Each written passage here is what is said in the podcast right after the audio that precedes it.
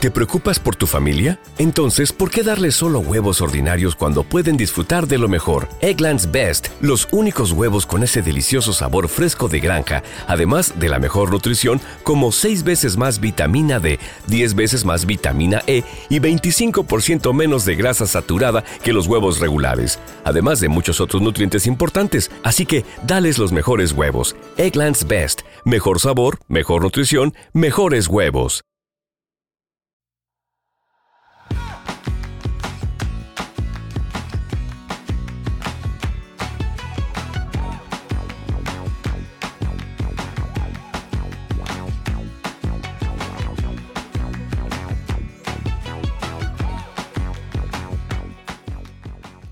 Hola, esto es Plug and Drive, un podcast de Milcar FM, en su capítulo 14 del 24 de abril de 2018. Yo soy Paco Culebras y aquí hablaremos sobre vehículos eléctricos de forma sencilla y clara.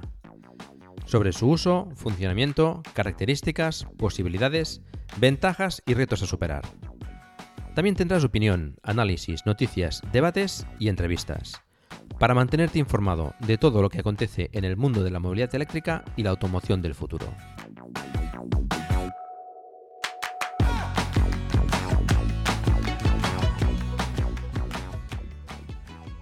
Hola a todos, en el capítulo 2 de Plug and Drive ya hablamos sobre la carga de vehículos eléctricos.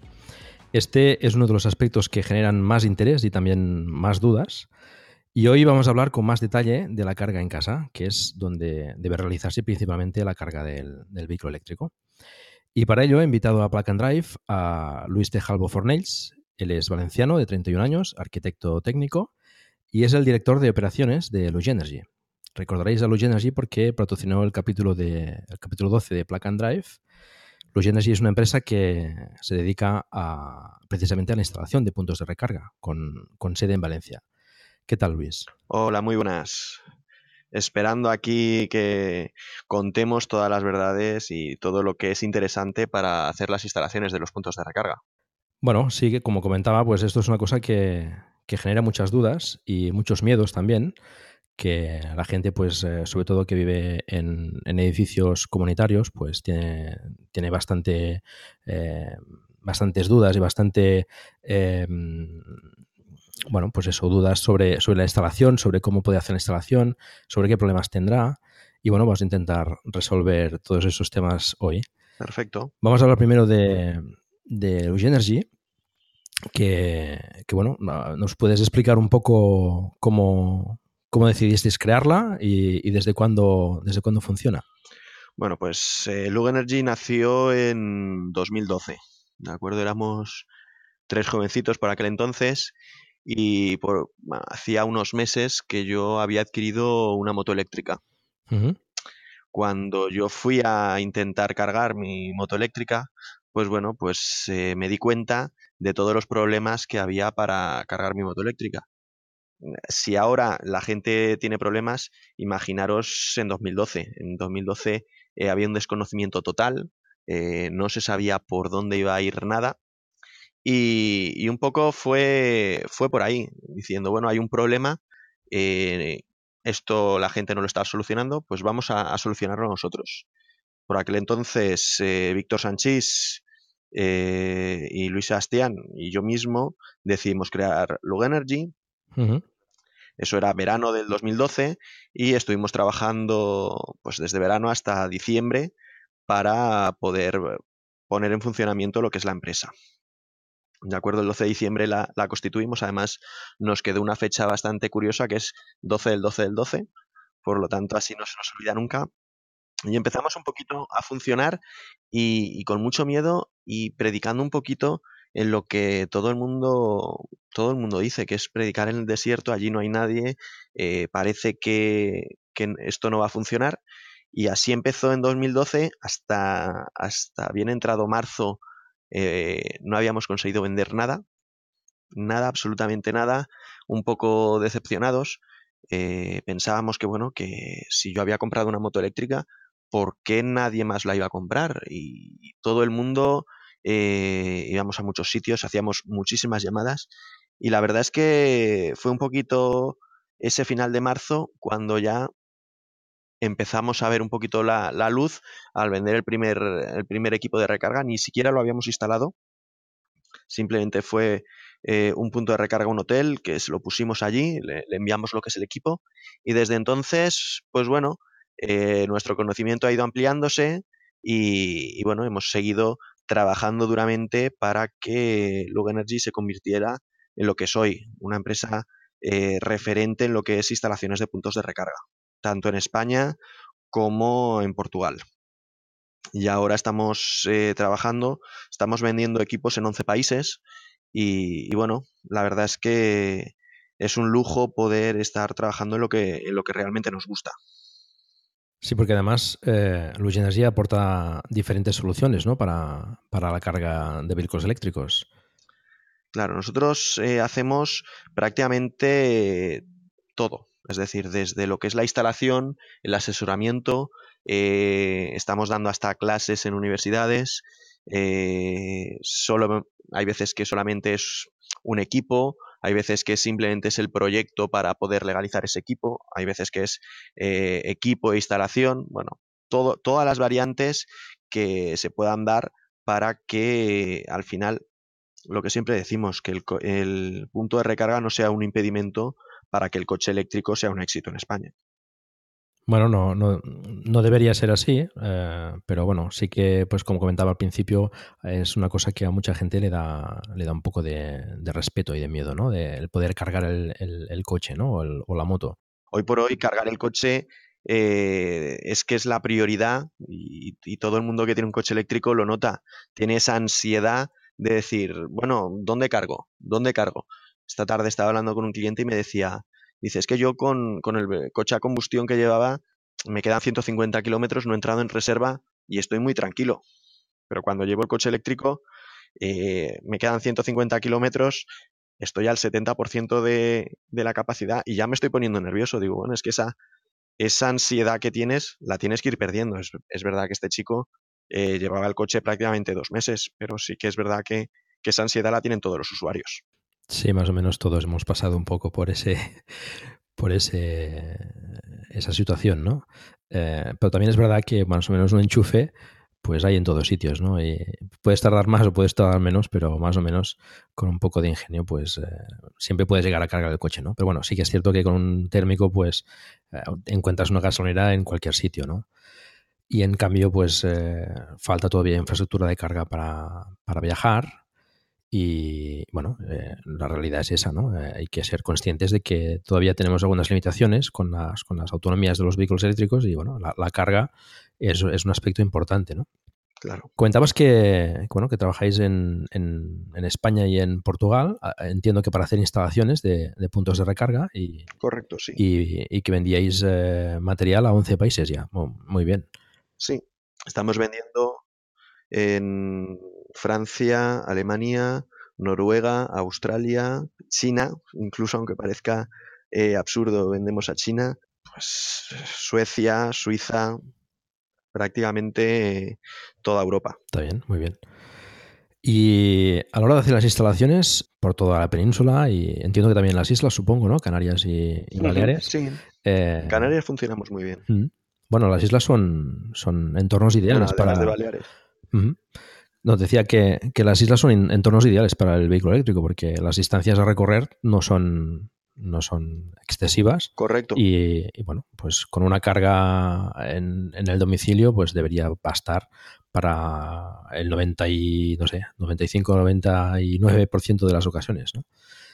En, Así es. En estos casos, eh, ¿utilizáis eh, empleados eh, propios o, tenéis convenios con, con instaladores en, cada provincia o en cada ciudad?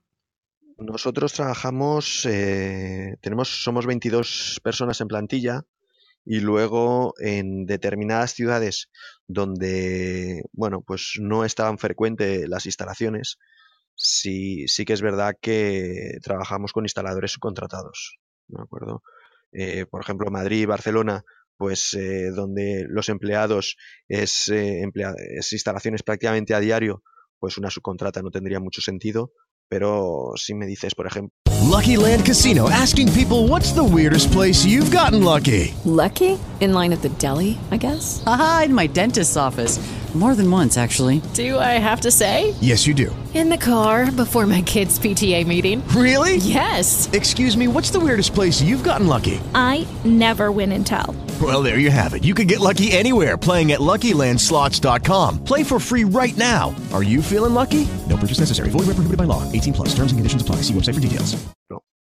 Y sin desprestigiar a nadie, eh, pues, por decir algo, en Albacete, pues eh, no, no tengo un instalador propio en Albacete, porque igual hago una instalación cada dos o tres meses. Entonces, eh, claro, la afluencia de coche eléctrico no es tan grande en Albacete que si fuese en Madrid. También las distancias a recorrer en esas zonas son mayores, porque son más pueblos o más separados donde no hay tanto, tanto núcleo de población. Hmm. Bueno, esperemos que, pronto podáis tener instaladores en todos sitios. Quiero decir que el vehículo eléctrico se va imponiendo, que yo creo que bueno, va avanzando a buen ritmo, aunque quizás no al que nos gustaría, pero bueno, yo creo que va bastante, bastante más rápido de lo, que, de lo que me hubiese podido imaginar hace algún tiempo. Um, ¿Qué tipos de cargadores eh, tenéis en, en Energy? ¿O con qué marcas trabajáis principalmente? Porque tenéis fabricación propia de, de cargadores o nosotros eh, como instaladores prácticamente trabajamos con todos los fabricantes que hay en el mercado. Eh, sí que es verdad que normalmente trabajamos con Wallbox OK, pero montamos equipos de circuitor, montamos equipos de Wallbox, montamos equipos de Ingetim, cualquier equipo que, bueno, pues que el cliente nos solicite. ¿Hay algún, algún tipo de cargador eh, de fabricación propia por, por Lugenergy o...? A ver, no, normalmente la fabricación propia lo que hacemos es eh, equipos más bien para suco. Me acuerdo que al final un punto de recarga suco para, pues para cualquier vehículo híbrido no tendría mucho sentido eh, comprar algo de un fabricante de, de, suco. Es más, los propios fabricantes eh, son un poco reacios a fabricar equipos en suco. Incluso yo, eh, a no ser que sea un vehículo híbrido, eh, yo no lo, no lo recomiendo. Pero bueno, siempre hay gente que, que con un suco se puede, se puede arreglar y el, el dinero que destina para el punto de recarga después de la compra, pues intenta que sea el menor posible. Bueno, en casa yo también siempre recomiendo una Wallbox, pero bueno, siempre el cargador de ocasión o de portátil siempre, siempre debes tenerlo en el maletero, ¿no? Por, por lo que comentaba, ¿no? Siempre te puedes quedar eh, sin batería en algún sitio y un enchufe, pues más o menos lo encontrarás en cualquier sitio, ¿no? Claro, al final el, los cargadores ocasionales de, de, casa son los más utilizados, aunque poquito a poquito le va cogiendo terreno el cargador portátil que de, de Volvo Socket y el V portable. Eh, al final está funcionando muy bien, ya que permite cargas hasta 22 kilovatios que el cargador que viene con el coche no. Por ejemplo, toda la gente que, que, intenta viajar, sobre todo con Tesla, que sí que pueden recorrer distancias más grandes, han conseguido que los paradores nacionales, por ejemplo, tengan tomas ZTAC para poder eh, cargar con su, con su coche, con el cargador portátil. Y, por ejemplo, eh, muchos centros comerciales que, que, sabes que con todo este tema de la, del gestor de recarga, que si vendo a coste cero, que si regalo la energía, pues bueno, muchos de ellos han decidido no poner cargador y dejar una toma de corriente y que cada usuario eh, cargue con el cargador que traiga de casa. Normalmente si dejan una toma de una toma ZTAC eh, bien sea de 32 amperios en monofásica o trifásica, al final va a ayudar que el coche esté, esté cargado lo antes posible. Bueno, con, estos eh, wallbox portátiles siempre te puede sacar de, muchos apuros, ¿no? Y, y, tienes esa flexibilidad para poder cargar, pues, desde un chuco hasta, pues, lo que comentabas, con un ZK hasta 22 kilovatios, ¿no? Siempre puedes aprovechar el máximo de, de lo que te dé el enchufe o la, o la conexión que tengas, ¿no? Los ZTAC, por ejemplo, también lo puedes encontrar pues, en, industrias o, en campings también. Y, bueno, pues eh, no es un conector muy conocido por la población. Los que usamos coches eléctricos ya nos tenemos que informar de, todos los conectores que hay y, las posibilidades, pero sí que te puede sacar de muchos apuros, ¿no? Con lo, bueno, el, el Wallbox portátil también es muy, es muy interesante, ¿no? Muy bien, pues eh, Luge Energy creo que además estará presente pronto en, en, un par de eventos que bueno que estaría bien comentar. El primero sería, por ejemplo, el, el que organiza la V en, en Albatera. En, bueno, pues será evidentemente en Albatera el 28 de abril. Exacto, estaremos allí presentes. Se, no os puedo adelantar mucho porque todavía no, no tengo muchos más datos, pero sí que estaremos allí presentes. Llevaremos eh, varios cargadores para que la gente los pueda usar y que, y que sobre todo al final perdamos un poquito el miedo a, los coches eléctricos, que los veamos y, y, nunca está de más que los propios usuarios enseñen a otros futuros usuarios a que, bueno, que el coche eléctrico es, está aquí ya y decías que, bueno, que, que iba creciendo. Si ojalá creciese un poquito más, un poquito más porque estamos prácticamente a la cola de Europa en, coche eléctrico, pero bueno, eh, debemos de, de estar ahí porque eh, se avecina un cambio, un cambio energético a nivel eh, mundial que, que, yo creo que España debería, debería de estar en la cabeza de este cambio, ya que bueno, pues tenemos un montón de días de sol y podríamos producir mucha energía para este, este cambio energético. Sí, sí, totalmente de acuerdo. Además, como España, como fabricante también de, de vehículos, pues también debería, debería empezar a, a, tomar en serio el vehículo eléctrico y, quizás pues eh, adaptarse ¿no? a, a, los nuevos tiempos que, que vienen, que, que, bueno, lo hemos comentado también en Plug and Drive varias veces, muchas ciudades ya están poniendo fecha de, de caducidad a, a, la entrada de vehículos térmicos en, en, en sus ciudades y bueno, y, y, muchas están más cerca de lo que creemos también, ¿no?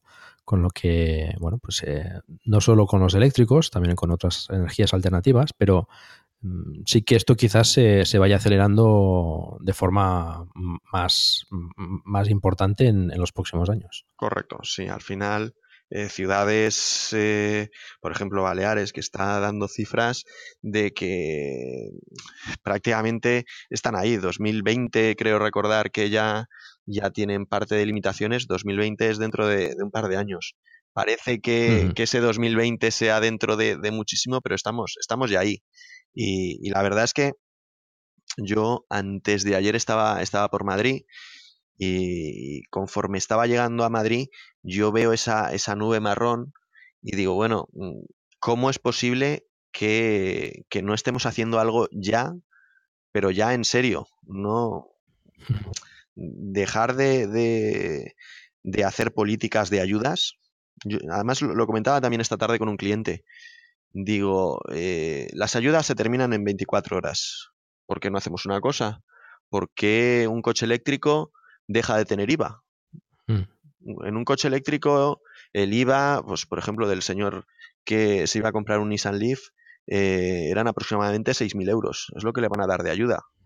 Pues bueno, eh, sería una fórmula para que ese parque automovilístico español cambiase sin necesidad de estar destinando una ayuda específica a puntos de recarga, sino dejando dejar de ingresar, más que dar, dejar de ingresar para que estos coches eh, vayan tomando las calles y no sea algo raro en, la mayoría de ciudades, exceptuando Madrid y Barcelona. Ver un coche eléctrico en, en muchas ciudades, pues prácticamente es algo, algo asombroso. Por ejemplo, yo estoy en Valencia, la suerte que tengo es que eh, yo prácticamente al día igual veo dos o tres, pero si, si pregunto a, a, cualquier otra persona, igual ve uno o ninguno o muchas veces los ven pero no se dan cuenta que, que es un vehículo híbrido, eléctrico o híbrido. Hmm. Y a mí me, me, da la sensación de decir, bueno, este coche no, no, está haciendo ruido. Es decir, que todo ese miedo que la gente decía de que los coches eléctricos es que no hacen ruido, es que nos van a atropellar. Hmm. No es que no, no, está atropellando a la gente por no hacer ruido, si es que eh, los confundes con los demás y el ruido ambiente eh, te hace no darte cuenta que ese coche no está haciendo ruido. Entonces, eh, dejemos del mito este de un coche eléctrico es un problema porque no hace ruido y, y, nos puede atropellar. Al final no nos damos cuenta, haga ruido o no. Al ruido no, nos hemos acostumbrado ya. Sí, sí, además, eh, sin, sin, ruido te puede atropellar una bicicleta también perfectamente, ¿no? O sea... Exactamente. Te chocas más con un peatón que va mirando el teléfono. With the Lucky Land slots, you can get lucky just about anywhere.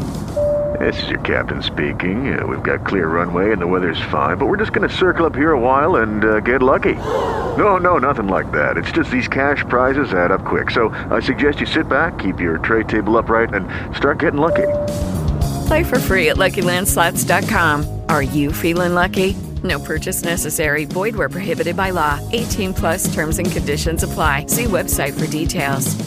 Hello, it is Ryan, and I was on a flight the other day playing one of my favorite social spin slot games on ChumbaCasino.com. I looked over the person sitting next to me, and you know what they were doing? They were also playing Chumba Casino. Coincidence? I think not. Everybody's loving having fun with it. Chumba Casino is home to hundreds of casino-style games that you can play for free anytime, anywhere even at 30,000 feet. So sign up now at ChumbaCasino.com to claim your free welcome bonus. That's ChumbaCasino.com and live the Chumba life. No purchase necessary. BGW. Void were prohibited by law. See terms and conditions. 18 plus. Que con un coche que, que al final estás, estás al volante y estás mirando lo que estás haciendo. Sí, sí. Bueno, pues uh, animamos en todo caso a, a, los oyentes a que se acerquen, si tienen posibilidad, al Batera el 28 de abril. Eh, para el evento organizado por eh, la V. Habrá bastantes eh, usuarios allá de, allí de vehículos eléctricos. Y, bueno, es una buena forma de, de, conocerlos, de hablar con usuarios, que ya os he dicho muchas veces que, que, nos encanta hablar del vehículo eléctrico y de explicar lo que sea necesario. Y, y podréis resolver las dudas que tengáis y, y probar seguramente a, alguno de, a algunos de ellos. Bien, el otro evento eh, sería Ecomop, ¿no? En, en, la Marina de Valencia. Correcto. El 11, si no recuerdo mal, es 10, perdona, 11, 12 y 13 de mayo. Esto creo que sería la tercera edición ya del Ecomop, ¿puede ser? Sí, es, eh, la primera edición fue unas jornadas en, la Ciudad de las Artes y las Ciencias, donde habían, pues solamente habían unas charlas y luego, bueno, pues estaba una pequeña exposición y bueno, para probar los coches era un poco, era un poco más complicado porque sacarlo de, de allí de la ciudad de las ciencias era complicado. El año pasado ya lo hicieron allí en, eh, en la Marina, justo entre el, los tinglados y el edificio de, de EDEM.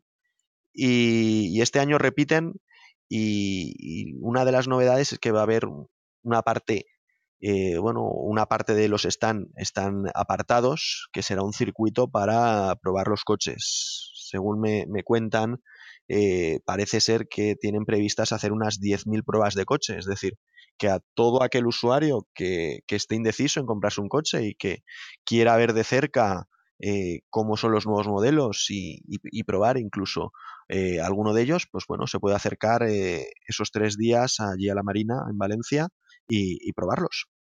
Pues es una buena ocasión. Además, he visto en el cartel que hay varios fabricantes uh, que expondrán.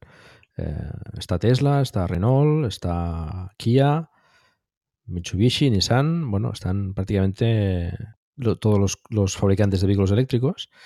Y, y, también estaréis vosotros, ¿no? Lógicamente.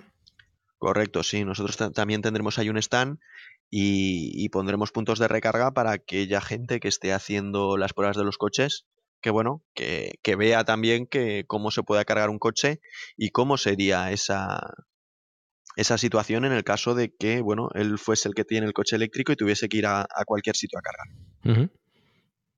Estupendo, pues eh, también os animamos también a, acercaros a, a Ecomop y, bueno, pues eh, poder probar cualquier vehículo que, que esté allí expuesto que os pueda interesar y además, pues también, igual que en el otro evento, conocer otros usuarios de vehículos eléctricos y, resolver dudas. Muy bien, pues volvemos al tema de los, de los puntos de carga. Principalmente hablaríamos uh, ahora de los wallbox, que es, eh, digamos, el, el, método de carga que sería el más conveniente en una, en una vivienda.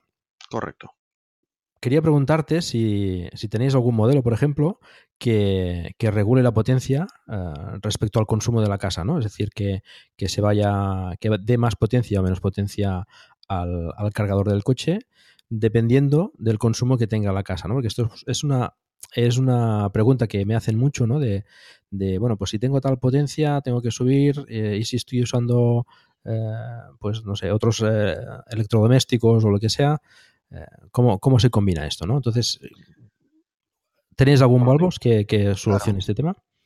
Te cuento un poquito.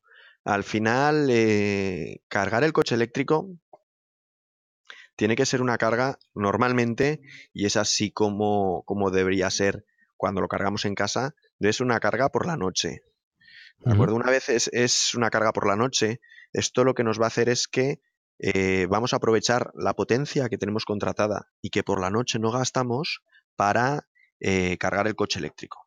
Entonces, una vez estamos cargando por la noche, subir potencia o no subir potencia, pues bueno, yo no, no suelo recomendar subir potencia. Yo con a partir de 4,4 eh, yo digo, yo en casa tengo 4,4 y cargo mi coche eléctrico por la noche. 4,4 575 es lo que más eh, está extendido en España y con esas potencias puedes cargar sin problema por la noche. Cuando nos vamos a la hora de regular la, eh, regular la intensidad de recarga en función del consumo, lo podemos hacer de dos formas. Normalmente, eh, si eres nuevo, pues bueno, eh, hacerlo de forma manual. Nosotros instalamos muchas veces equipos de Wallbox OK que llevan el display y podemos seleccionar a qué intensidad estamos cargando. Para mí es una buena forma de saber cómo es el funcionamiento y también ir controlando en, un primer, en una primera fase de, de, bueno, de que tienes coche eléctrico, saber cómo está tu consumo y el consumo del coche. Tenerlo un poquito más controlado. Porque al final parece que, bueno, que no sabemos muy bien cómo funciona el tema de la electricidad y, es una forma de tenerlo controlado. Sí que es verdad que nosotros instalamos equipos, por ejemplo, los, los e-home de, de, Circutor, que instalamos el, el, equipo con el sistema Bion. Este sistema lo que está haciendo es medir la energía que, que estás consumiendo en casa y ajustar esa intensidad al punto de recarga. ¿Qué es lo que pasa con esto? Yo siempre lo, yo lo recomiendo cuando el coche es relativamente nuevo. ¿De acuerdo? Nosotros, el punto de recarga lo que va a hacer es ajustar el ciclo de trabajo, que es la intensidad, y ese, ese ciclo de trabajo o esa frecuencia eh, la va a ajustar a, según el parámetro que, que el punto de recarga establezca. Pero claro, al final, cuando funciona un coche eléctrico, eh, para explicarlo de, forma muy, sencilla, es el punto de recarga está emitiendo una señal en, una determinada frecuencia y según cómo el coche devuelve esa señal, el punto de recarga deja pasar la energía, es decir, abre el contactor y el coche empieza a cargar o para. Cuando crean ese protocolo, eh, el coche puede seguir detectando que el punto de recarga ha variado esa intensidad y esa frecuencia, o puede ser que el coche no detecte que el punto de recarga ha variado esa intensidad y el coche siga pidiendo la misma intensidad que cuando empezó la carga. Con esto, ¿qué quiero decir? Que hay veces que mucha gente se piensa que esto de la, el ajuste de, intensidad eh, en automático es la mejor opción, pero bueno, depende del coche que esto pueda funcionar bien o haya veces que falle. ¿Y hay algún, algún coche que tengáis ya detectado que da problemas en ese sentido? Bueno, sobre todo son modelos más antiguos. Vamos a estar hablando, pues por ejemplo, de los trillizos, que siempre, los trillizos además eh, son bastante, bastante fastidiados a la hora de poner el punto de recarga y no porque den problemas como, como daba el, el zoo en su día, sino porque al final, por ejemplo, eh, estos trillizos no llevan temporizador de carga. Entonces, cuando no llevan temporizador de recarga, eh, lo más lógico es temporizar la carga en el, en el propio equipo. Si nosotros temporizamos la carga en el propio equipo, eh, el coche detecta que tiene la manguera conectada y lo que hace es que a las 2-3 horas el coche cree que es un error, y cuando el punto de recarga empieza a cargar, pues el coche ya no quiere la carga, porque ha pensado que es un error y esa señal ya no la está devolviendo. Entonces, sí que es verdad que con determinados coches hay que tener un poco de cuidado a la hora de, elegir el punto de recarga y, y, contactar con una empresa especializada que le pueda asesorar en cada modelo de coche cuál es la mejor solución.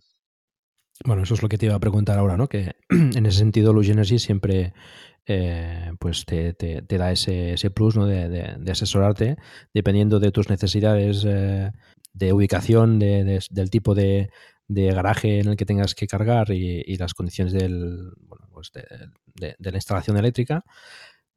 Dependiendo también del coche que tengas, pues te, te, puede, te, puede ir mejor un cargador o, u otro, ¿no? Al final eh, depende de muchas cosas. Depende del tipo de garaje, depende del coche, depende incluso de la potencia que tengas contratada o incluso al final muchas veces de, lo que te quieras gastar. Porque como en todo, eh, tú para instalar un punto de recarga puedes gastarte lo que quieras.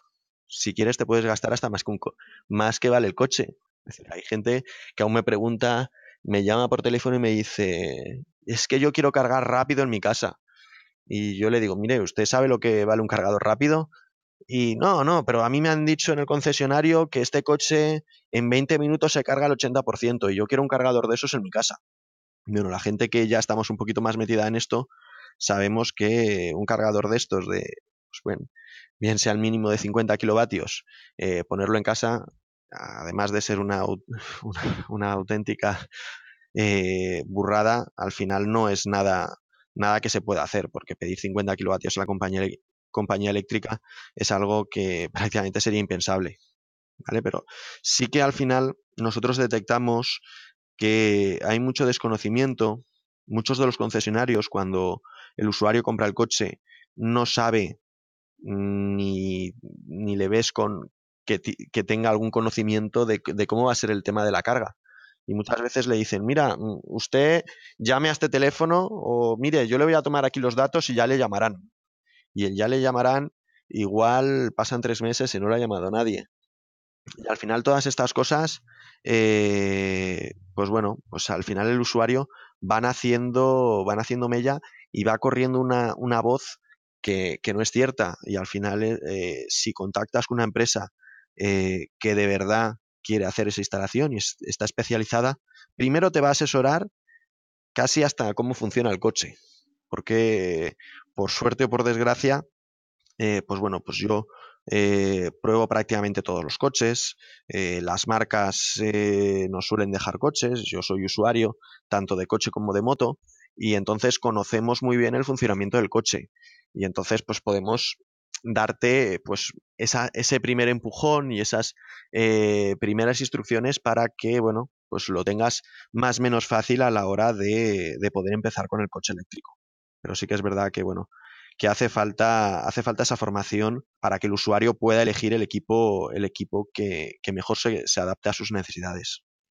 También es cierto que en muchos concesionarios tampoco es que eh, conozcan muy a fondo los coches que venden y hay excepciones, por supuesto, y hay concesionarios que, se implican y, conocen bien los, vehículos y, los aconsejan, los venden bien, pero mm, desgraciadamente en muchas ocasiones hay, hay pues eh, vendedores que, no los conocen bien y que incluso pueden dar eh, consejos que no, no, se, no se ajustan a la realidad. Que no son los adecuados. Bueno, también con, este podcast intentamos también dar un poco de luz a, todo este tema, ¿no? Y, pues eh, que la gente conozca un poco mejor el, vehículo eléctrico, que hay muchas, eh, hay muchas dudas siempre, hay muchos mitos y muchas cosas que, la gente tiene mal entendidas y que, después a la hora de verdad, pues cuando las explicas, eh, la cosa cambia, ¿no? Y, la gente, pues, normalmente quiere saber más y, y, se interesa más, ¿no? Es todo más sencillo de lo que la gente se piensa. Al final parece que, bueno, instalar un punto de recarga en mi garaje, pues bueno, al final eh, todos tenemos en la mente las series estas de comunidades de vecinos donde, bueno, que uno haga algo sin eh, en la comunidad, bueno, parece que sea un hereje y que van a ir todos a por él. Hmm. Pero al final lo, lo, que realmente se da es que cuando tú tienes un eléctrico, en, muchas veces en las comunidades eres el primero, eh, el vecino de al lado ya te pregunta, oye, ¿y cuánto ahorras? Oye, ¿y esto cómo funciona? Igual no el primer día, el segundo día. Yo, eh, yo recuerdo el día que, me pusieron, bueno, cuando me pusieron a mí el punto de recarga en casa hace, hace unos años.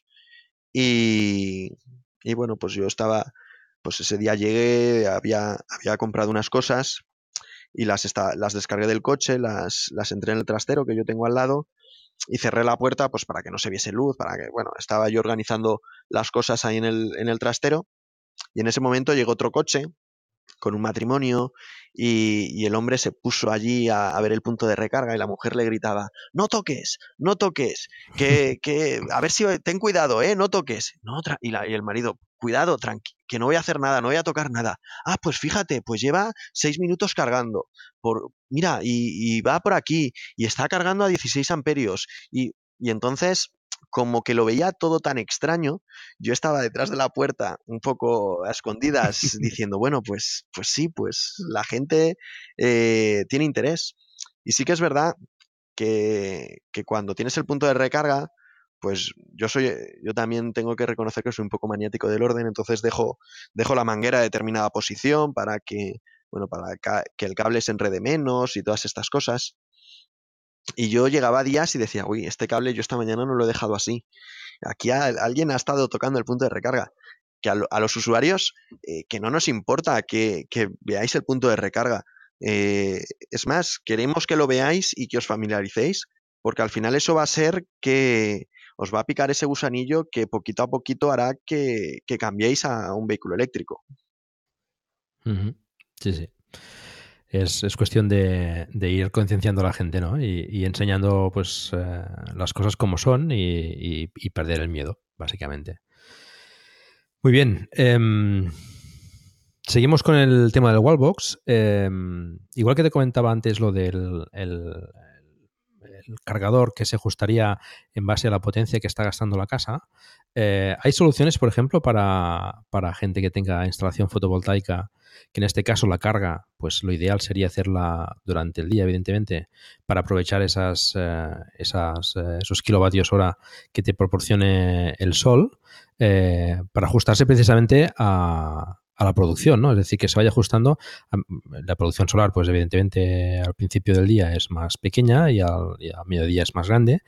Eh, pues sería interesante que el cargador se ajustase a la producción solar para que pueda cargar más o menos eh, potencia en el coche a medida que la, que la vaya generando, ¿no? Correcto. ¿Hay soluciones para eso? Pues mira, ahí tenemos, tenemos una espinita clavada y es que actualmente no tenemos solución para esto. Pero es que también eh, yo lo, veo, lo veo que buscar una solución a eso es un poco absurdo y te explicaré el por qué. Porque cuando estamos haciendo una producción fotovoltaica, nosotros, nosotros estamos produciendo energía en continua. Para poder cargar el coche, lo que vamos a hacer es eh, convertir esa energía en continua, en alterna, para ponerla por el punto de recarga, en, inyectarla al coche y que el coche la vuelva a transformar en continua. Y al final decimos, bueno, vamos a ver, vamos a tener un inversor y un alternador, o el inversor del coche, para eh, producir, o sea, pasar de continua a alterna y de alterna a continua en un proceso donde yo creo sinceramente que lo que debería ser es poder inyectar al coche en continua a menos de 50 kilovatios en las cargas demo o combo y poder tener una entrada para, para todo esto. Yo creo que, que, tendría que ser un poco más eh, el fabricante dejando esa entrada para poder, eh, para poder entrar eh, en continua que buscar un cargador que se adaptase a la producción. Yo sé que ahora mismo el problema está que necesitamos un cargador en, para que se adapte a esa producción, pero yo creo que el futuro estará en poder inyectar al coche en continua a, a, a, menor potencia. Bueno, sí, claro, sería, sería lo suyo, ¿no? Evitar las, las conversiones a, a alterna y a continua. Mm. Yo tengo un cliente que, que además que lo tiene y me dijo, bueno, yo es que la idea que tengo es que, bueno, él quería un poco también utilizar las baterías del coche como, uh -huh. como almacenamiento para la fotovoltaica.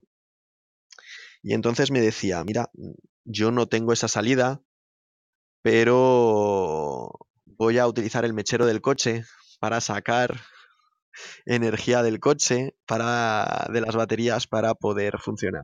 Bueno, al final, eh, esas ideas de que todos, bueno, que queremos. Lucky Land Casino asking people what's the weirdest place you've gotten lucky. Lucky? In line at the deli, I guess. Aha, in my dentist's office. More than once, actually. Do I have to say? Yes, you do. In the car before my kids' PTA meeting. Really? Yes. Excuse me, what's the weirdest place you've gotten lucky? I never win and tell. Well, there you have it. You can get lucky anywhere playing at LuckyLandSlots.com. Play for free right now. Are you feeling lucky? No purchase necessary. Void where prohibited by law. 18 plus. Terms and conditions apply. See website for details. With the Lucky Land slots, you can get lucky just about anywhere. This is your captain speaking. Uh, we've got clear runway and the weather's fine, but we're just going to circle up here a while and uh, get lucky. No, no, nothing like that. It's just these cash prizes add up quick. So I suggest you sit back, keep your tray table upright, and start getting lucky. Play for free at LuckyLandSlots.com. Are you feeling lucky? No purchase necessary. Void where prohibited by law. 18 plus terms and conditions apply. See website for details. probar. Eh, probablemente su coche, el mechero de su coche vaya a la batería normal y no a las Mm. baterías de, de motricidad. Por lo tanto, sacar la energía de ahí sería, sería complicado. Y sí que es verdad que yo estuve, pues hará dos meses, es- Nissan nos invitó a, a Barcelona para ver el nuevo Nissan Leaf. Y allí nos presentaron eh, los cargadores eh, bidireccionales. Allí tenían uno y que su idea es que para 2019 estuviese, se pudiese comercializar.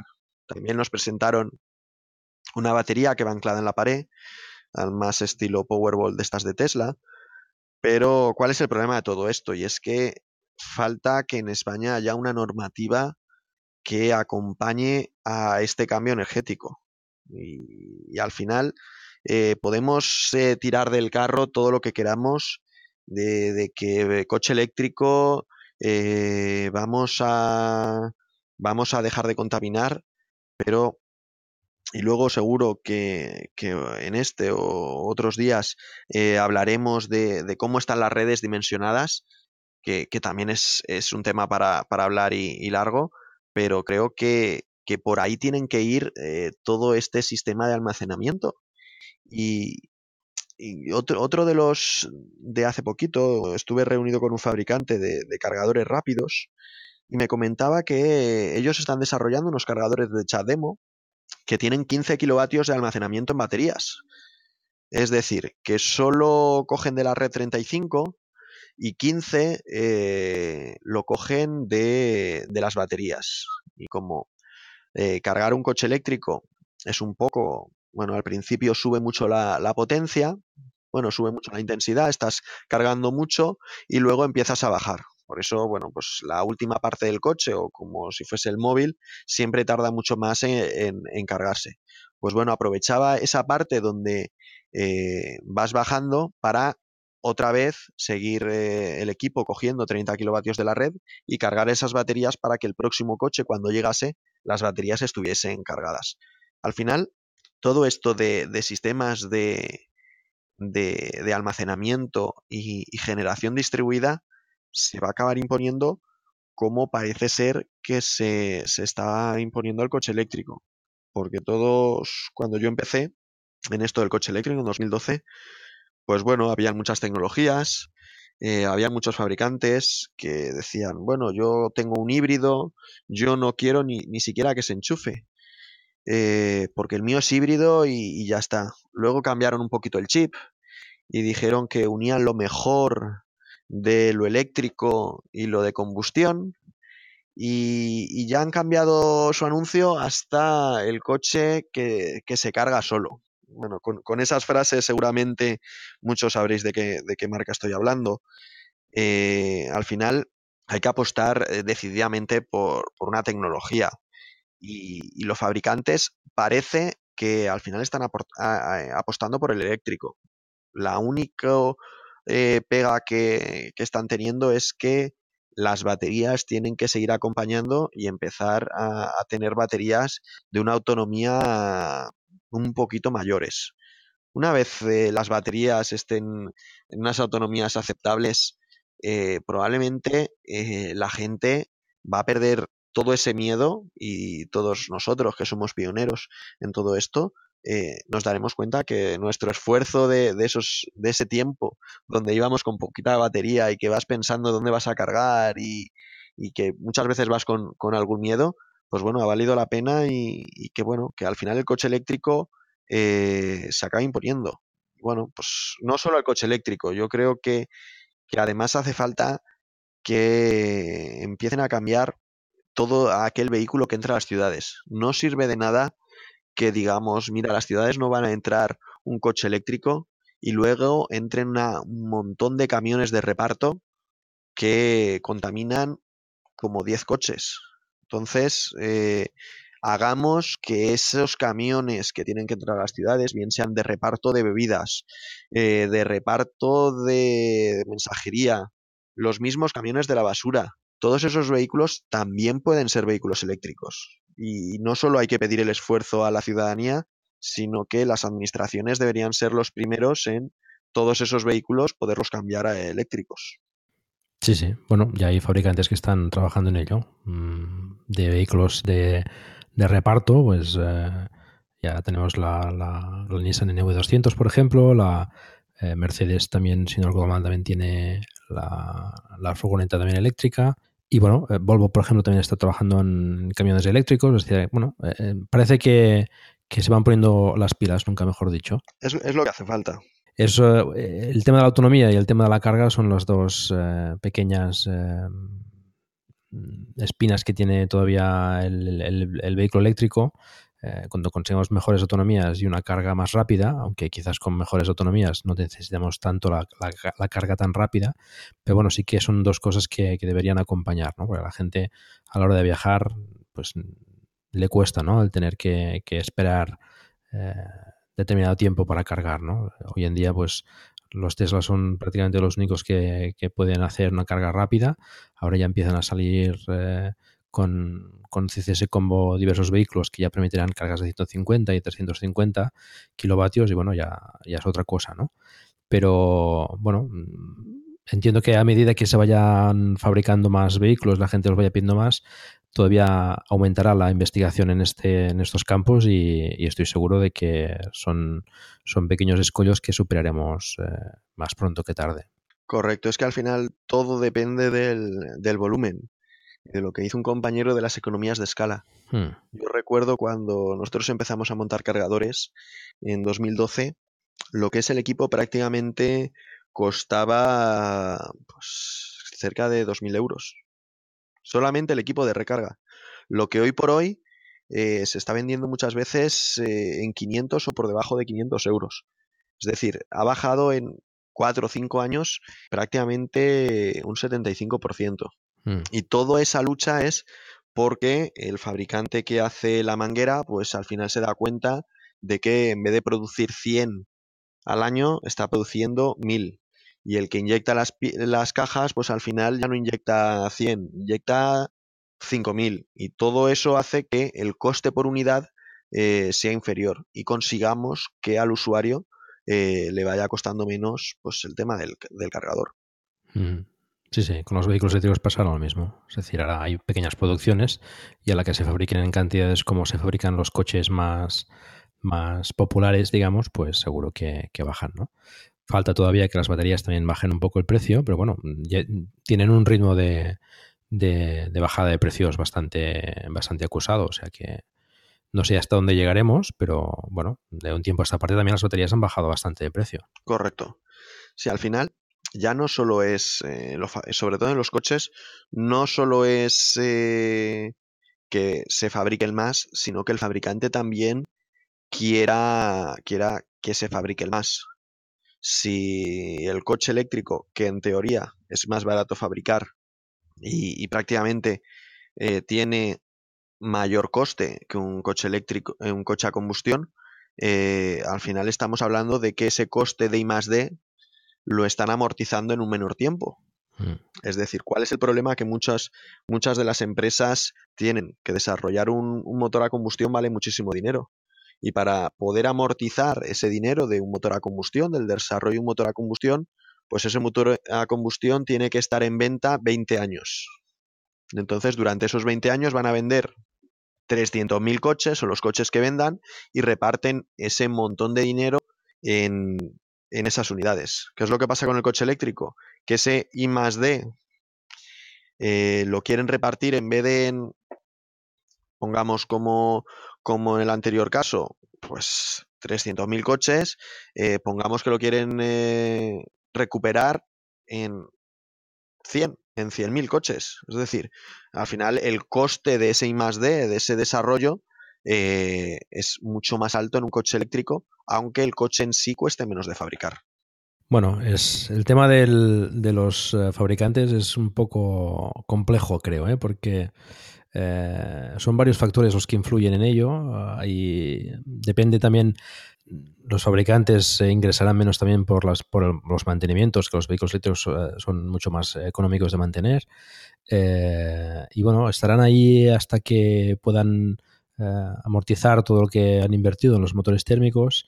el mercado también evolucionará hacia otro tipo de movilidad, yo creo, hacia algo más de movilidad compartida el coche autónomo también, bueno, veremos cómo, cómo cambia también ese, ese modelo de, movilidad. Hay varios factores que, que, todavía es pronto, ¿no? Para saber qué, qué, pasará, ¿no? Pero bueno, el vehículo eléctrico además, al menos está, está empujando fuerte y cada vez se demanda más, con lo que yo creo que... Acabar imponiéndose. Acabar imponiéndose, sí, sí. De hecho, bueno, la mayoría de fabricantes ya han, han puesto fichas, ¿no? Ese mágico 2020, que será pues eh, el cambio de, de, un modelo a otro, eh, que empezarán a salir vehículos eléctricos, que bueno, muchas ciudades eh, empezarán a activar restricciones. Veremos, ¿no? Que bueno, esto es dentro de dos años, ¿eh? Estaremos expectantes en ese, en ese 2020. Sí. Bueno, volvemos al tema de los cargadores. Em, ya hemos comentado un poco los conectores de, los cargadores. Eh, pues entiendo que, por ejemplo, montáis cargadores con, los conectores más, más, comunes, que son el, tipo 1, el, el, Yazaki y el tipo 2 Menekes. Entiendo que son los más, eh, bueno, los más o quizás los únicos que, se montan, ¿no? Básicamente, aparte del Zetaki y del Shuko. Correcto. Al final, eh, si hablamos de cargadores, tenemos que hacer una distinción. ¿De acuerdo? Los cargadores que van en alterna que son los que son, serían domésticos y los cargadores de carga rápida. Carga rápida hoy por hoy es eh, Combo y, Chademo, pero en lo que es eh, en Alterna, eh, en este 2018 sí que se está viendo una, una tendencia de que el conector Meneques, el tipo 2 o el IEC 62196, que al final cada uno lo dice de una forma, pero estamos hablando del mismo conector, se está imponiendo. Y a mí me da la sensación de que el Nissan Leaf, que parece que, dentro de los usuarios eh, hay muchas veces que no tiene muy buena prensa, eh, sí que hace que ese conector tipo 1, que hasta ahora el, Nissan era el vehículo que más lo gastaba, eh, pues, pues prácticamente deje de, deje de venderse. y, yo veo aquí equipos eh, con tipo 2 que prácticamente salen a diario para instalaciones y los equipos de tipo 1 no están saliendo últimamente tanto y, mi, sensación me dice que es eh, gracias a la ayuda del Nissan Leaf. Obviamente no tenemos equipos con, tipo 3, con el Scheme, aunque sí que ha llegado algún usuario que me ha traído mangueras con tipo 3. Muchos de los, de, los oyentes igual eh, no conocen el tipo 3. El tipo 3 es un conector francés. Cuando se estableció todo esto del vehículo eléctrico, Francia sacó su conector, que era el Scheme, el Scame, eh, Alemania sacó el, el Menekes, el tipo 2, y al final se decidió que se iba a estandarizar el, el tipo 2 pero en Francia todavía quedan muchos, muchos puntos de recarga con, con este conector, con el Scheme. Y aún, bueno, de vez en cuando viene alguien y pregunta, oye, ¿tienes algún cargador para el Scheme? Eh, quiero utilizar la manguera que me han dado con el coche, porque es un coche de importación. Bueno, al final, en estos casos lo que hacemos es cortar esa pistola y poner una, una tipo 2, pero sí que es verdad que, que al final, desde mi punto de vista, el tipo 2 será el conector que, que se vaya a estandarizar y luego pues tendremos eh, las, las, diferentes tomas TAC que al final van a ser cuatro, monofásica 16 amperios, eh, monofásica 32, trifásica 16 y trifásica 32, además de lo que es el conector suco. ¿Vale? Yo creo que con, con esas 5 y el tipo 2, al final prácticamente serán todas las cargas en, en alterna. El, el, Leaf nuevo, por cierto, lleva el tipo 2 ya, ¿no? Ha cambiado. Antes llevaba el tipo 1 como conector. El Leaf nuevo lleva el tipo 2, correcto. ha hecho el mismo cambio que, hizo Renault en su día cuando sacó Renault el Zoe. eh, la Kangoo pasó de tener conector tipo 1 a conector tipo 2. Y, y en este caso el Leaf nuevo han puesto el conector tipo, tipo 2, pero eh, sigue llevando el CHAdeMO para carga rápida y no permite carga centrifásica. Yo para mí ese es una espinita que me ha quedado a mí en el, nuevo Leaf, que, ya te he comentado que estuve probándolo en Barcelona y me encantó. La conducción es maravillosa, todo este tema del ProPilot eh, prácticamente es como si conduce- condujese el coche solo, la verdad.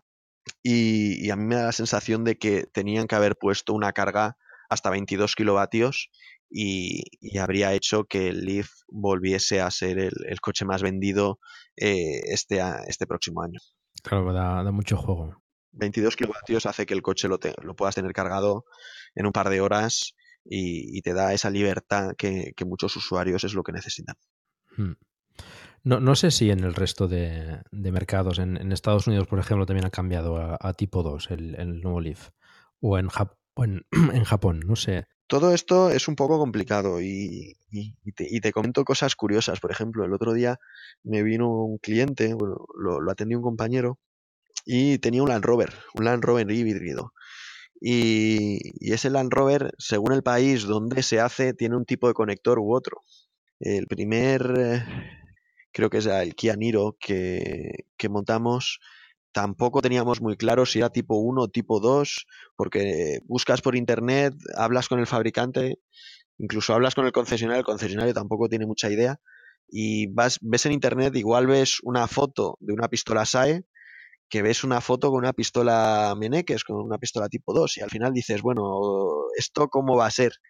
Y, y ese paso al, cliente o al usuario del vehículo le produce mucha ansiedad, porque a todos nos gusta que el primer día que tengamos el coche tengamos el punto de recarga instalado y, y podamos funcionar, Claro. pero hay muchas veces que son coches que igual es el primer modelo que se trae eh, en la ciudad o que es el primer modelo que incluso nosotros que, que estamos bastante eh, pendientes de todos los modelos es el primer coche que, que montamos y entonces al final tenemos que esperarnos un poquito, tener, incluso yo he llegado a mandar eh, un equipo y, y una manguera de sustitución al cliente y conforme eh, los técnicos estaban montando el equipo de recarga, pues el cliente llegar con su coche y decirle, mira, si es este conector, bien, y si no te cambiamos la manguera en el momento, porque ni siquiera sabemos nosotros cómo, cómo lo vamos a hacer, porque al final hay que dar una solución, pero, pero bueno, tampoco hay mucha información y, y los fabricantes, pues uno de los casos curiosos es eh, un Mercedes todoterreno, un, un híbrido que quería programar la carga y estuvimos hablando con Mercedes España. Mercedes España no sabía si desde el ordenador se podía programar la carga o no. Y hasta que el, el, vehículo no lo tuvo el señor, no supimos que el coche no podía programar la carga. Algo que me parece de verdad que, que no que es un, fallo de Mercedes que, que, el coche no, no pueda cargar, no pueda hacer una carga programada cuando prácticamente cualquier otro vehículo de, del segmento lo, lo, puede hacer, o incluso de marcas donde no son tan especialistas en coche. Y eso te demuestra que muchas veces, eh, pese a que son marcas con mucha historia, en lo que es el coche eléctrico o, o híbrido, todavía hay gente que no están adaptados totalmente y no saben un poco cómo es el funcionamiento del día a día que el usuario quiera, quiera programar esa carga para por la noche. No solo porque tengan una tarifa super valle y quieran cargar más barato, sino porque eh, quieran cargar cuando no tienen consumo en casa. Claro. Sí, sí, eso es básico. La programación del coche es básica. Sí, sí. Muy bien, pues eh, eh, siguiendo con el tema de Wallbox, tenéis, por ejemplo, Wallbox también con conexión a Internet, es decir, que sean gestionables desde el móvil, es decir, por ejemplo, esa, esa funcionalidad de activar la carga Hello, it is Ryan, and we could all use an extra bright spot in our day, couldn't we? Just to make up for things like sitting in traffic, doing the dishes, counting your steps, you know, all the mundane stuff. That is why I'm such a big fan of Chumba Casino. Chumba Casino has all your favorite social casino style games that you can play for free anytime, anywhere with daily bonuses. That should brighten your day a little. Actually, a lot. So sign up now at chumbacasino.com. That's chumbacasino.com. No purchase necessary. BGW. Void were prohibited by law. See terms and conditions. 18 plus. parar la carga o de eh, bueno, saber cómo está cargando el coche es accesible desde, Claro. desde aplicación móvil, entiendo. Todos los fabricantes tienen, eh, tienen equipos conectados a Internet. ¿De acuerdo? Eh, nosotros pues, últimamente estamos gastando mucho el cloud de Wallbox OK, eh, donde prácticamente pues, puedes hacer, eh, sacarte listados de, de todo. Mm. Pero muchas veces eh, todo el usuario quiere, ¿no? Yo quiero controlar el punto de recarga desde el móvil, yo quiero controlar el coche desde el móvil. Pensemos un poquito, al final, eh, probablemente en la aplicación que tienes del coche para controlar el propio coche, ya puedes hacer la mayoría de las cosas que le estás pidiendo también al punto de recarga. Y al final, el propio usuario está queriendo un punto de recarga que, que tiene muchísimas cosas y, y bueno, eh, está pagando más por todas esas cosas que probablemente si exprimiese un poquito más el software del propio coche, las tendría de la misma forma y no tendría que eh, gastarse un dinero extra en el punto de recarga. Mm. Y además, eh, bueno, pues eh, todo, el, todo el mundo quiere estar a la última, pero bueno, hace 10 años prácticamente una pantalla táctil eh, de un teléfono era algo asombroso. Eh, si, si, si nos imaginásemos hace 10 años que nos dan el último teléfono que haya salido al mercado, eh, diríamos, ¿y esto qué es? ¿Esto cómo se maneja? Poquita gente sabría manejarlo. Y mucha gente que ya coge el coche eléctrico y que muchas de las funciones eh, no las está, no les está sacando partido, quiere el último punto de recarga eh, que va muy conectado, que tampoco va a sacar todas esas funciones eh, que, tiene el equipo. Entonces, eh, gastar más dinero, pues uno, es, uno de los consejos que nosotros damos al cliente. Tiene que saber muy bien eh, que se va a gastar el dinero en una cosa y que, bueno, pues que, que, sepa que va a tener esa, esa posibilidad de, de gestionar datos, pero que si no lo va a necesitar, pues bueno, al final es, desde mi punto de vista, es eh, tontería gastarse ese dinero en un punto de recarga conectado. Y luego es que muchas veces estamos poniendo un punto de recarga en un segundo sótano. Que ese, punto de recarga tenga internet, pues bueno, pues conlleva problemas de que en un segundo sótano es complicado eh, llevar internet, llevar, tienes que poner eh, repetidores, tienes que bajar una línea de Ethernet, eh, es complicado.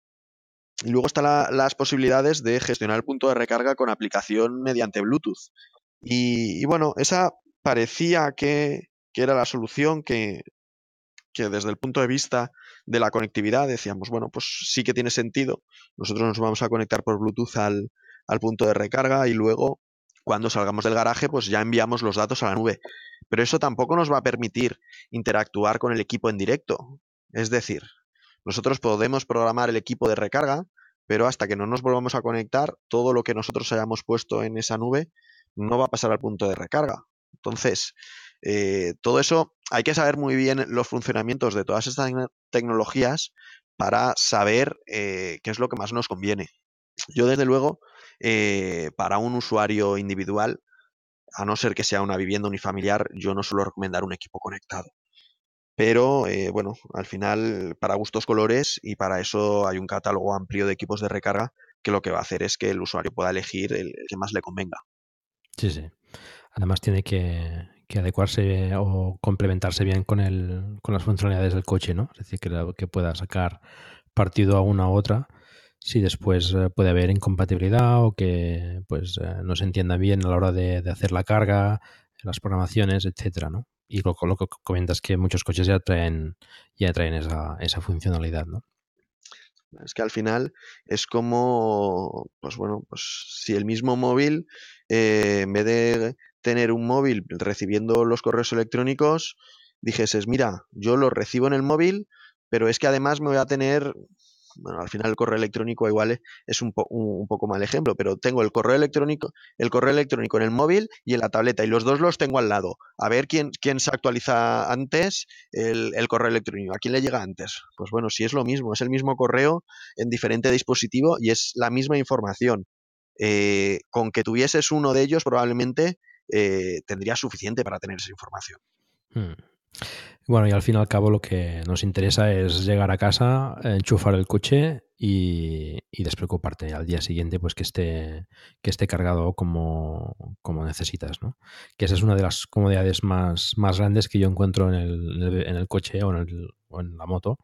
Eh, poder llegar a casa, enchufar y, y hasta no tener que pasar por una gasolinera y, y tener siempre la, autonomía que necesitas pues a, punto, ¿no? Muy bien. Em, ¿qué, ventajas tiene, por ejemplo, un, un Wallbox respecto a un cargador portátil o, ocasional? ¿no? Que mucha gente pues, se plantea cuando se compra el vehículo eléctrico, bueno, pues yo tiro con el cargador que me trae el coche y, ya me espabilo así, ¿no? ¿O qué, qué, ventajas puedes decirnos que, que nos aportará una Wallbox? Lo primero que tenemos que saber es que si tenemos un vehículo híbrido, pues bueno, el cargador ocasional, ese cargador ocasional o de emergencia, que diríamos si es un eléctrico, 100%, con un, con un híbrido eh, podemos hacer las cargas con ese híbrido. Yo a los clientes yo les aconsejo de la siguiente forma, y es que si en los próximos dos años van a tener otro vehículo híbrido o eléctrico, sí que es recomendable que hagan la inversión y tengan ese cargador ya directamente en casa. Pero si tienen un, un, híbrido y ellos piensan que con, con ese suco y, cargando relativamente lento van a tener suficiente, pues bueno, yo no, no yo les dejo que, que, lo sigan haciendo así y que poquito a poquito se den cuenta de que bueno que podrían cargar más rápido también hay que tener en cuenta que al final te encuentras con coches híbridos que, ponemos aquí el cartel de vehículo híbrido pero que tienen 5, 7 kilovatios de capacidad de batería. Eh, un usuario que igual lleva 30 como, como llevo yo, eh, casi hay días que me la veo corta, eh, con, con, con 7, 8 kilovatios, prácticamente es para hacer nada. Y luego ya vas a seguir siendo un vehículo a combustión. Entonces, bueno, pues todo eso te lleva a plantearte este tipo de vehículos. Y luego respecto a un cargador en pared o uno portátil, yo siempre digo que para un eléctrico mínima potencia de recarga son 3,45 eh, kilovatios, 16 amperios. Y, depende de la vivienda y depende un poco de los trayectos que hagas y cómo vayas a funcionar.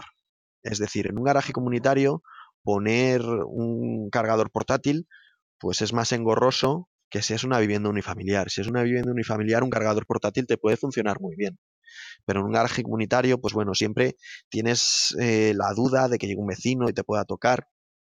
Aunque nosotros disponemos de bases, eh, bases para utilizar el, cargador portátil en, garajes comunitarios donde bloqueamos la toma, ¿de acuerdo? Y esa toma ZTAC se queda bloqueada y también bloqueamos lo que son las cajitas de protección.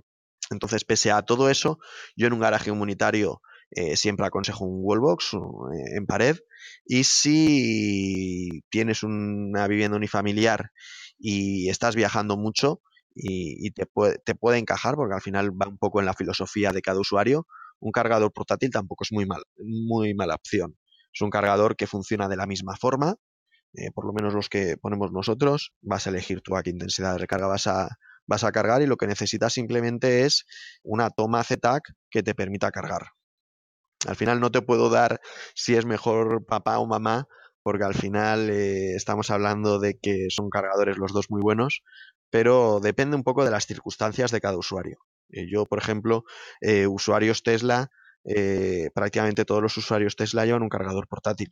Pese a que luego en casa tengan el Destination Charger o bueno, el Wall Commander este que en cada sitio le llaman de una forma, o tengan un cargador en pared eh, el cargador portátil les viene muy bien porque ellos tienen bastante autonomía y sí que viajan más. Para otro tipo de usuarios, pues bueno, depende, depende de lo que viajen. Yo tengo un, cliente que, bueno, es el, bueno, es un cliente, es un desguace, ¿vale? Y coge la furgoneta, tiene un NV200 y va de, de donde reciben los coches a lo que es el almacén donde ya venden los repuestos.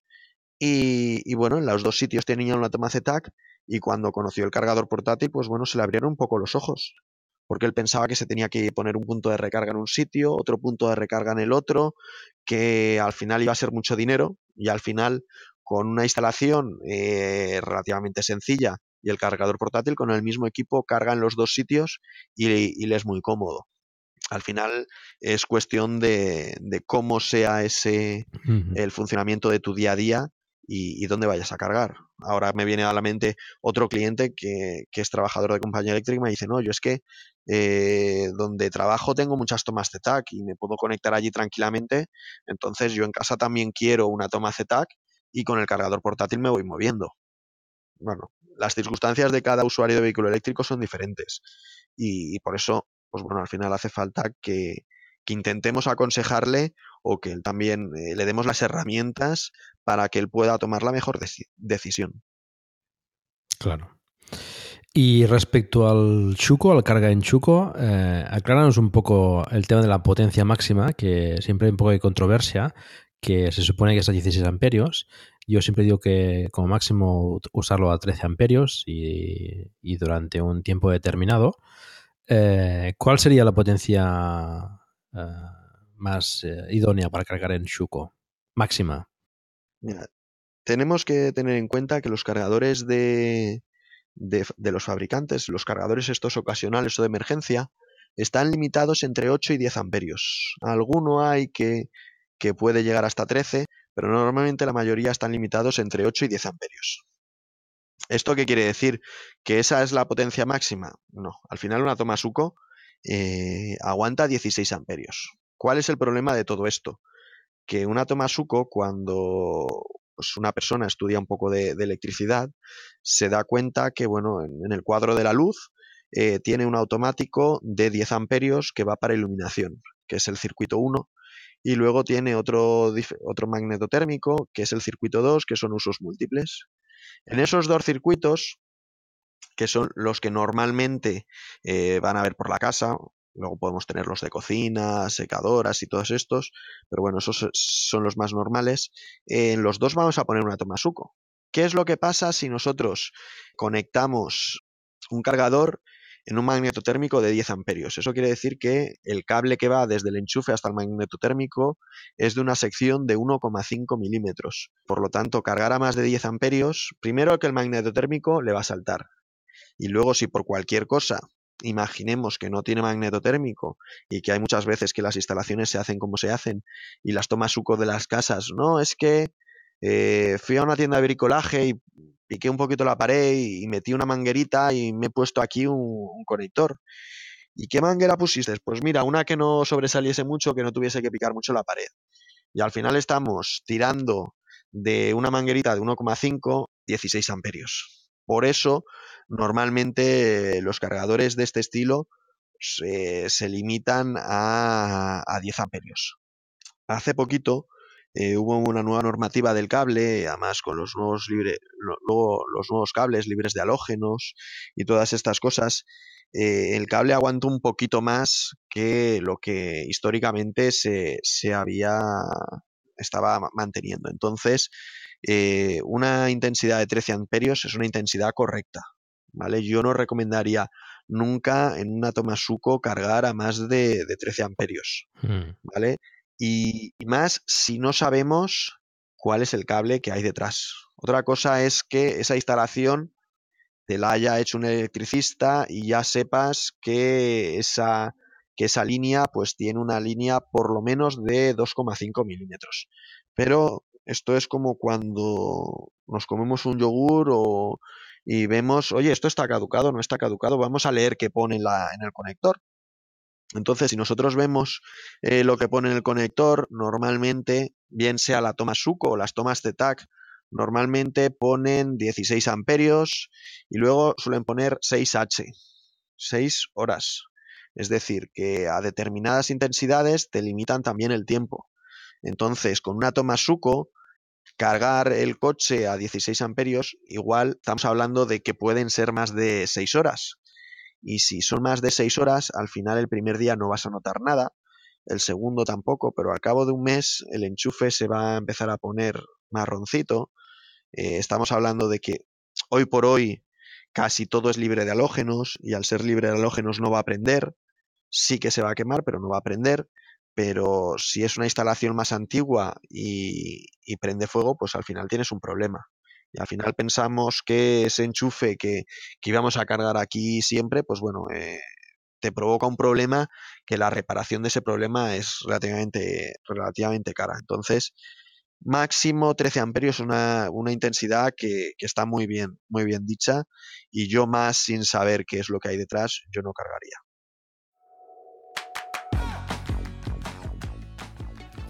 Bueno, hasta aquí la primera parte de la entrevista que hemos tenido con Luis de Jalvo de Luge Energy, al que aprovecho para agradecerle el tiempo que, que nos ha dedicado. Y bueno, ha sido una entrevista charla bastante extensa y debido a eso pues he decidido dividirlo en dos capítulos. La segunda parte la, la tendréis en el próximo capítulo de Plug and Drive.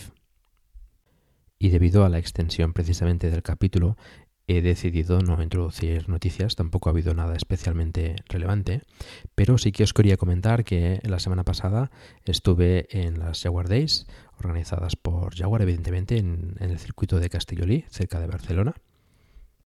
Y aparte de probar algunos modelos de, Jaguar, pudimos ver el, el.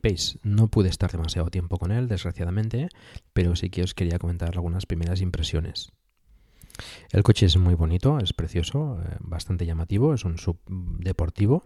Eh, me pareció un poco más pequeño de lo que me, daba la sensación en las fotos, pero, pero es muy bonito. El puesto de conducción muy cómodo, eh, el cristal del techo, pues muy bonito también, es un techo panorámico de cristal. La calidad de los materiales muy bien, muy buena. un poco más de plástico de lo que pensaba encontrarme en el Jaguar, pero bueno, en general muy buena. algunos detalles no me gustaron, como por ejemplo las manetas de las puertas que son enrasadas como las, de, las del Model S y salen para abrirse el mecanismo de apertura es de, plástico, no, no, esperaba encontrarme esos detalles en el Jaguar. Tampoco me gustó la parte de atrás, eh, la encontré un poco pequeña, poco espacio para las piernas. Tampoco me gustó el maletero, tiene un doble fondo, pero eh, no es muy, muy profundo, justo para un cable de carga y poca cosa más. Y es muy alto y bueno, hay poco espacio en el maletero, me pareció mm, pequeño. Por lo demás, un coche pues espectacular, me gustó mucho. No pude estar demasiado tiempo viéndolo, tampoco pude ver eh, el maletero delantero ni probarlo, con lo cual, bueno, pues simplemente son unas primeras impresiones de, un vistazo rápido, pero que, bueno, quería compartir con vosotros. Os dejé unas cuantas fotos y algún vídeo en el grupo de Telegram, donde charlamos sobre el vehículo eléctrico y en el que, por cierto, os invito a participar. Encontrarás el enlace en la página del programa. Y esto es todo. Muchas gracias por el tiempo que habéis dedicado a escucharme. Os recuerdo que hagáis difusión del vehículo eléctrico en la medida de vuestras posibilidades, por ejemplo recomendando este podcast o haciendo una reseña en iTunes. Espero también vuestros comentarios en la página del programa, en emilcar.fm plug and drive, se escribe plug and drive, donde podréis encontrar los medios de contacto conmigo y conocer los otros podcasts de la red, como por ejemplo Bacteriófagos de Carmela García, donde en este último capítulo nos explica de forma bastante llana qué es la acrilamida, su presencia en el café y en las patatas fritas y por qué estas últimas han cambiado eh, últimamente su aspecto. Si quieres saber el por qué, pues escucha el último episodio de Bacteriófagos. Un saludo y hasta pronto.